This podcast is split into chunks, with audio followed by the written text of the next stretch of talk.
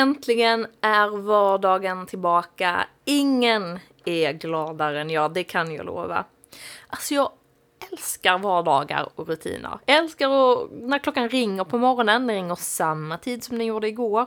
Och jag vet precis vad jag behöver göra och jag vet precis hur lång tid det får ta och göra mig i ordning och sen när jag ska gå till jobbet, vilken väg jag går till jobbet. Eh, nu jobbar jag ju som journalist så dagarna brukar se ganska annorlunda ut men det är lunch vid tolv, det är fika kvart i tre och sen får man gå hem och då är det lite wild time. Får man göra lite som man vill där i tre timmar innan det är dags att gå och lägga sig och börja om det här lilla hamsterhjulet kallar ju en del det med frakt.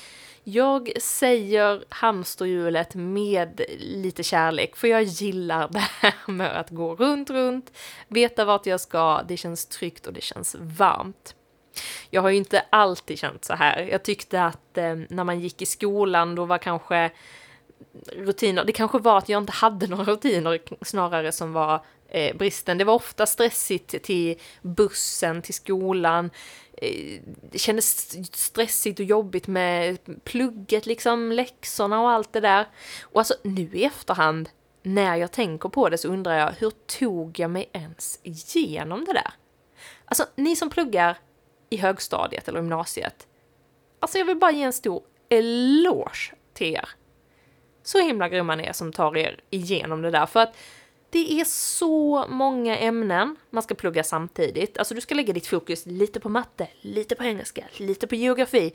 Alltså, och sen så har man ju prov i det här. Och det är inte som att lärarna sitter i lärarrummet och pratar med varandra och är så här, ah Emma, aha, du ska lägga prov för dem på måndag, ah, men då lägger kanske inte jag mitt på onsdag som jag tänkte, utan jag skjuter fram det till på fredag så får de några dagar däremellan. Nej, nej, nej. Det känns som att lärarna istället sitter i lärarrummet och så säger de Håkan, jaha, du har lagt prov på fredag. Ja men du, då lägger jag mitt på måndagen där så, så måste de plugga över helgen. Kul va? Ja, förlåt, det kanske sitter någon lärare där ute som nu blir väldigt ledsen när jag säger så, men jag kände det så många gånger att det kändes som att alla lärare var emot oss elever och bara gjorde allt för att Eh, med fors och kugga. Men det gjorde vi säkert helt på eget bevåg skulle jag vilja säga. Lättare var det ju när man kom upp sen på universitetet. Ibland tänker jag att man borde vända på hela eh, skolgången i princip. Alltså, det, det är ju mycket lättare att bara fokusera på ett ämne som man gör på universitet. Jag pluggade bildjournalistik på Mittuniversitetet i Sundsvall och då läste man en kurs i taget. Man kunde välja till fler kurser och då kanske man läste, håll i dig, två. Två kurser samtidigt. Och det här är inte eh, kurser som man måste gå och som kan vara bra att ha. Det här är kurser som verkligen intresserar en. Varenda dag gick jag till en kurs som verkligen var så här, wow, det här vill jag veta mer om. Och det kanske jag inte kan säga om gymnasiet, även om man också väljer program där och att det blir lite mer inriktat på det man vill ha. Tentorna kan inte minnas att jag hade två på en vecka på universitetet. De kom snarare en gång var, en gång i månaden eller någonting sånt där. Mycket mer behagligt tempo. Och framför allt om man väljer journalistik, det här är ett tips nu, spetsa öronen till alla er som inte har, har eh, pluggat vidare än och valt sitt yrke i livet. Om man pluggar journalist, då slipper man matte. Mm, jag vet, fantastiskt. Jag var så dålig på matte. Jag vill skylla på läraren, inte säkert att det är befogat, det kanske har någonting med, med mig att göra också. Men alltså det här med siffror, det var som att det aldrig riktigt klickade, utan jag stångades med den där matteboken hela, hela tiden. Men jag vill ändå liksom ge en applåd till mig, för hur jobbigt den var så fuskade jag aldrig. Utan jag försökte lösa ut det där mattetalet och sen så bläddrade jag längst bak i boken, ni vet där facit satt, kollade, ja nej, jag fick svaret 143, här står det 2. Någonstans har det gått åt skogen. Och inte i en positiv bemärkelse, inte som när man drar ut på hike då, utan verkligen som när man drar ut på kanotfärd och det ösregnar i tre dagar, ungefär så. Så det var ju bara att börja om och försöka liksom räkna om det igen och igen och igen tills man kom till rätt svar. Och på tal om facit, för vi ska faktiskt lite kika på facit nu, för jag tänker ändå att så här, vi har bestämt oss för att åka, vi vet vad vi ger oss in på. Sen har vi ju inte liksom kommit fram till lösningen som då skulle vara själva lägret, men jag tycker nog vi är tillräckligt eh, på god väg för att liksom kika lite grann. Det är ju nämligen så att den svenska kontingenten åkte till Sydkorea redan 1991. Då anordnade man världsscout Jamboreen där. Och jag är lite nyfiken på hur det var och kanske vilka lärdomar man tar med sig därifrån. Så jag säger välkommen till det här poddavsnittets eh, gäst och facit. Välkommen till Jamboree-podden Charlotte Hellberg. Hallberg är det. Ja, det var en dålig start det här för mig. Men du, före detta scout är du? Ja. Ja, och du har ju varit på det äventyret som vi ska på nästan kan man säga. För 1991 åkte du på världsscout jamboreen i Sydkorea. Ja, men precis. Är det ett eh, minne du har med dig för livet? Ja, det får man väl säga. Eh, det är klart att det lever med och finns som ett, ett av goda minnen man har genom livet så att säga. För, Absolut. För 91, det, det är ju mer än 30 år sedan, det är 31 år sedan i år. Ja, det är länge sedan. hur, hur mycket minns du från lägret? Ja, men jag har försökt uh, tänka tillbaka. Uh, och det är ju vissa, alltså det är hela, upplevelsen som man minns i hela paketet med att resa tillsammans med andra scouter och träffa många kontakter och uh, nya kulturer sådär som man som är en minnesbild. Sen är det svårt att ta fram massa olika detaljer. Det är lite för långt. Länge mm. sedan för det. Men... Det är mer liksom som en känsla än en film? Ja, ja, men, ja, men, ja precis så skulle jag säga. Ett glatt minne liksom man har. Sådär. Men du, Jamboreen har ju växt otroligt mycket de senaste åren. Det var ju liksom med start när vi åkte till Japan egentligen 2015 som svenska kontingenten blev jättestor. Hur, mm. hur kommer det sig att du vill åka på Jamboree 1991? För då kan jag tänka mig att kontingenten var ganska liten. Ja, jag kommer inte ihåg hur många vi var, men jag tror vi var fyra olika byar liksom, som åkte. Eh, kan det ha varit 30 i varje? Eh, nej, men jag, jag var väldigt aktiv scout då. Jag var ju 17 år då eh, och ja, man ville hitta nya utanför kåren och utanför de här lägren man varit innan. Eh, hitta nya sammanhang och större. Eh, och då när, det, när, när jag hittade det här jamborin eller såg information om den så blev jag ju väldigt sugen både av både att, att, att hitta detta eller att komma i det här stora sammanhanget och något annat, prova något nytt, lite äventyrligt. Eh, och då tror jag också att Korea lockade lite extra. Det var ett land som man inte åkte till på det sättet. Eh, utan det var, det var liksom en extra krydda. Ja, alltså Korea är fortfarande kanske inte ett land som jag personligen känner att man åker till sådär. Alltså Nej. man hör ju om familjer som precis. åker till Thailand och de åker till Spanien och det är överallt. Men det är sällan man hör någon som åkt till Korea faktiskt. Va, vad Nej, visste precis. du om landet innan? Nej, inte någonting. Jag tror jag hade haft en morbror som var där som journalist på någon sportevenemang. Eh, det var nog den starkaste kopplingen jag hade innan. Eh, men inget så. Och precis som du säger, nu åker man till Thailand ibland, men jag tror inte ens att det var speciellt vanligt för 30 år sedan. Så det här blev ju väldigt exotiskt. Spännande. Jag måste bara fråga, vad, vad sa dina föräldrar när du kom hem och bara hej morsan, farsan, jag tänkte åka till Korea? Nej men det här var ju, det är ju ett väldigt tryggt, eh, trygg kontext eller sammanhang att åka med scouter. Vi var en, hel, en scoutfamilj eh, och liksom visste vad det innebar. Eh, Sen har jag också två äldre syskon som hade varit ute i världen. Eh, Så det var, inte, det var bara, det är klart du ska köra på det här. Det var inga konstigheter, utan bara glädjes med mig. Jag tycker du är så himla modig som stack iväg. Alltså idag har vi ju alla förutsättningar. Vi kan hålla kontakten hemma, vi kan ju ringa över internet. Idag är ju Sydkorea ett av världens mest uppkopplade länder så att det är ju stor chans att det finns bra med internet dit vi ska åka. Var det aldrig läskigt att åka till en annan världsdel och inte kunna ringa hem sådär? Nej, det minns jag inte att jag reflekterade överhuvudtaget. Jag tror aldrig jag ringde hem någon gång på den tiden. Faktiskt, man kan ju hitta telefonkiosken och sådär då, men det, det tror jag faktiskt inte jag gjorde. Ehm, Jag tror också att vi hade en väldigt sån här, hör man inget så har de det bra. Mina föräldrar hade som mantra. Så jag, jag tror alla var väldigt trygga i det. Eh, Jag kände en av ledarna också och även mina föräldrar så jag tror att det också skapade kanske större extra trygghet.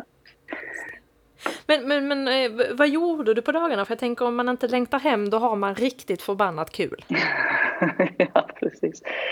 Eh, jag minns inte att jag var iväg på jättemycket aktiviteter. Det måste jag måste ju ha varit på det. Men eh, det, det som sitter fast är liksom möten med andra. Att gå omkring i lägerområdet och gå in på någons lägerbål eller börja prata med någon man råkar träffa på, på gatan. Eller, och, och även umgås med de svenska scoutkompisarna förstås.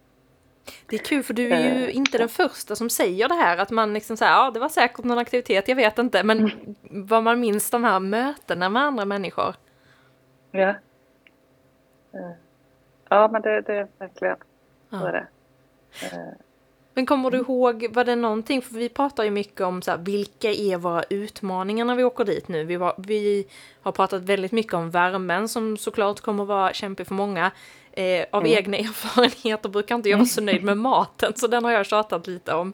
Eh, kommer, kommer du ihåg något sånt som var lite jobbigt eller sådär? Eh, nej men jag har också tänkt på maten. Hur var det med den? Det var väl lite annorlunda men jag minns det inte som något jättekonstigt annorlunda. Jag minns det som att man hade flera olika rätter att välja på för att liksom göra det så bra som möjligt. Eh, men där kan ju mitt minne svika mig. Eh, annars är det i stort som ett läger fast i väldigt, väldigt stort format. Eh, och det är klart att då blir det inte det här att bygga, bygga bord och alltså bygga upp sitt läger för det finns inte material till det utan det såg lite annorlunda ut. Men det var ju inte, ingen utmaning skulle jag inte säga i och för sig. Eh, Den största utmaningen jag ska komma på det är eh, att det var några dagars skyfall precis som det kan vara på alla andra läger också eh, med eh, sjöar i tälten och sådär. Mm.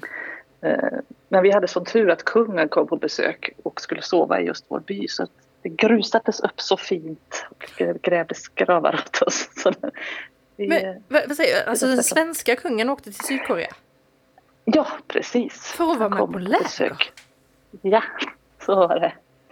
Så bodde han i våran by någon natt och var med på någon ja, sån stor samling. Om det var avslutningsceremonin eller om det var någon mitt i, mitt i veckan, lägervål eller något sånt där. Men eh, så var det. Så man var på scen och sa hej till alla scouterna. Men vad kul, för, för när det var jamboree i Sverige då hörde man ju att kungen eh, skulle sova där, eller jag hörde det från andra Mm. som var på, på lägret. Och då sa jag, Ja. nej, klart de inte gör, de har väl bara slått upp ett tält och sagt sådär. Men då har han alltså en gång i tiden i alla fall åkt på jamboree i Sydkorea och sovit över. Tittar du in i tältet någon gång så att du vet att han faktiskt sov där? Ja, Jag tittade inte in när han sov, men han hade ju sina livvakter utanför och han hade sina tältsängar då, lite, lite lyxigare boende. Men eh, det gjorde han. Bodde där, åt frukost med oss på morgonen och så.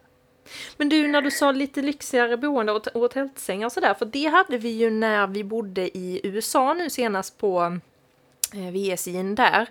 Då, då var det ju tältsängar för alla de som var IST i alla fall. Nu var, tror jag Mm. kanske inte att deltagarna fick det. Men ni sov på liggunderlag på golvet? Ja, det vi hade med oss precis det man hade med sig från Sverige. Ja. Ja. Men, men vad sov du för sovsäck? Hade du en vanlig som Oj. du har här i Sverige? Kommer du ihåg det? Ja, ja, ja, jag köpte ingen ny. Jag tog den vi hade i garderoben Ja. hemma. Jag minns inte att det var fruktansvärt varmt och jobbigt. Men eh, det här var precis innan skolan. Jag tror jag kom tillbaks någon dag efter att skolan hade startat. Så det måste ju varit i slutet på sommarlovet. Eh, jag vet inte om det gör någon skillnad. Det kan också vara att barnen var lite mer hårdhudade 91 än vad de är 2022. Vi kanske har blivit lite mer bekväma med tiden. Så kanske det. Eh, ja, Men du, eh, annars då av Sydkorea, är det någonting du kommer ihåg från landet som du kan dela med dig? För jag tänker att det måste ändå ha varit eh, en del upplevelser som har präntat sig in på hornhinnan. Ja, men på själva lägret så är man ju i lägret och det är det som är den häftiga upplevelsen och så träffa ja, men alla folk från hela världen och sådär som har en och samma, man är en gemenskap. Uh, och det tänker jag att det kanske det inte Alltså om jag är i Sydkorea eller om jag hade varit i Thailand, alltså det kanske inte skiljer sig jätte... Eller det är svårt att veta hur det skulle skilja sig när man bara varit på ett ställe. Men vi gjorde ju tre stopp inför resan, eller innan vi kom till lägret, i Hongkong, Bangkok och Seoul. Eh, och då var det mycket men, eh, turist, turister runt i de olika städerna. Eh, och det, jag har svårt att säga, men just så här gjorde vi just Seoul och det kommer jag ihåg. Men hela den, alla de stoppen har ju skapat någon slags eh, sug av att upptäcka mer och jag tror att det gör någonting med en som person att vara ute och träffa nya, eh, nya kulturer, nya människor eh, som lever på andra sätt. Eh, jag tror det öppnar upp sinnet och skapar större förståelse och respekt för varandra. Som jag tror det är jätteviktigt och bra att ha med sig och som gör att man växer. Eh, sen om det just Sydkorea kan jag liksom säga att just ja, men det här kommer jag ihåg från den här staden eller det här. Eh, det är lite för länge sedan för att jag ska komma ihåg det. Vet du vad, vi, eh, vi tycker faktiskt att det är okej. Efter 30 år så får man börja glömma vissa detaljer. Men du, jag tänker så att du måste väl ändå ha något bra tips som du kan dela med dig av. Alltså vi ska ju ut och göra den här resan och på vissa sätt kommer den ju vara exakt likadan som din. Och sen på andra sätt kommer det ju vara en helt annan resa. Men du kanske har något tips i bakfickan ändå? Ja, men eh, jag har tänkt på det här, det är jättesvårt eh, att komma på. Jag tänker att det är de här vana scouter som åker som vet vad de själva tycker är roligt att göra och vad som är viktigt att ha med sig och, och sådär. Men att vara nyfiken, tänker jag. Att nyfiken på, på andra människor, på, eh, på det landet man kommer till, på att se olikheter men kanske framförallt eh, likheter, det som förenar oss. Um, en grej som jag vet var lurigt på flygplatserna med all, all packning som skulle fram och tillbaka eh, och hitta sin egen packning kan ju vara käckt att ha något litet märke som alla hade. Alla hade samma ryggsäckar och det såg precis likadant ut och då var vi ju ändå ganska många färre än vad ni är då. Just det. det, är det är ett konkret tips. Det är ett jättebra tips för det här råkade vi ut för när vi åkte till Japan, då fick vi ju flightbags i vårt så profilpaket. Yeah. Och jag tänkte, gud vad smart! Nu har mm. alla en flightbag. Det var bara det att vi var 2000 scouter som hade likadan flightbag. Så när yeah. våra väskor började rulla ut på det här bagagevagnen så stod alla och tittade på allas väskor och funderade. Är det, är det, till slut fick man liksom gå fram och så fick man öppna en och så konstaterade man nej, det här var inte min. Stäng igen och så tog man nästa. Men men det är, så det är liksom ditt tips, kanske märka ut sin väska lite? Ja, men det kan väl vara mitt tips då. Ja. Absolut.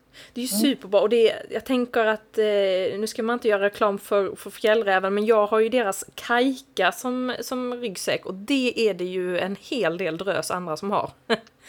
ja, just det. Så även om man inte har den här flightbagen från Japan 2015 så kan det ju vara en idé kanske att märka upp sin på något sätt. Det finns ju sådana här smidiga eh, namnlappar man kan köpa i butiker.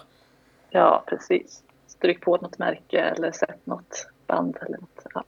Vi hade också sådana påsar som vi stoppade in i. Var det utifrån det som det var durigt för oss. Men mm. då var det inte. Ja. Men det kanske ändå är bra. Eh, ja, det, det tror jag absolut. Men du, när du sa stryk på något märke, då blev jag lite nyfiken. För, för ni måste ju ha fått något märke? efter att ha varit ja. på Jamboree. Hur såg det ut? Kommer du ihåg det? Har du kvar det? Eh, eh, det kanske jag har någonstans i någon låda. Det var lite halvmåneformat och så stod det 1991 med gula siffror och så var det liksom som gubbar i siffrorna så att säga. Där varje siffra var med lite ögon och mun. Så. Oh, låter spännande. Verkligen. Låter också som hårdvaluta för det är ju alla de här märkena är ju eh, populära att byta fram och tillbaka. Jag skulle kunna tänka mig att om någon dök upp med ett eh, märke från Korea 1991 då, eh, då kan man nog få en del märken tillbaka om man byter ifrån sig det. Ja, just det.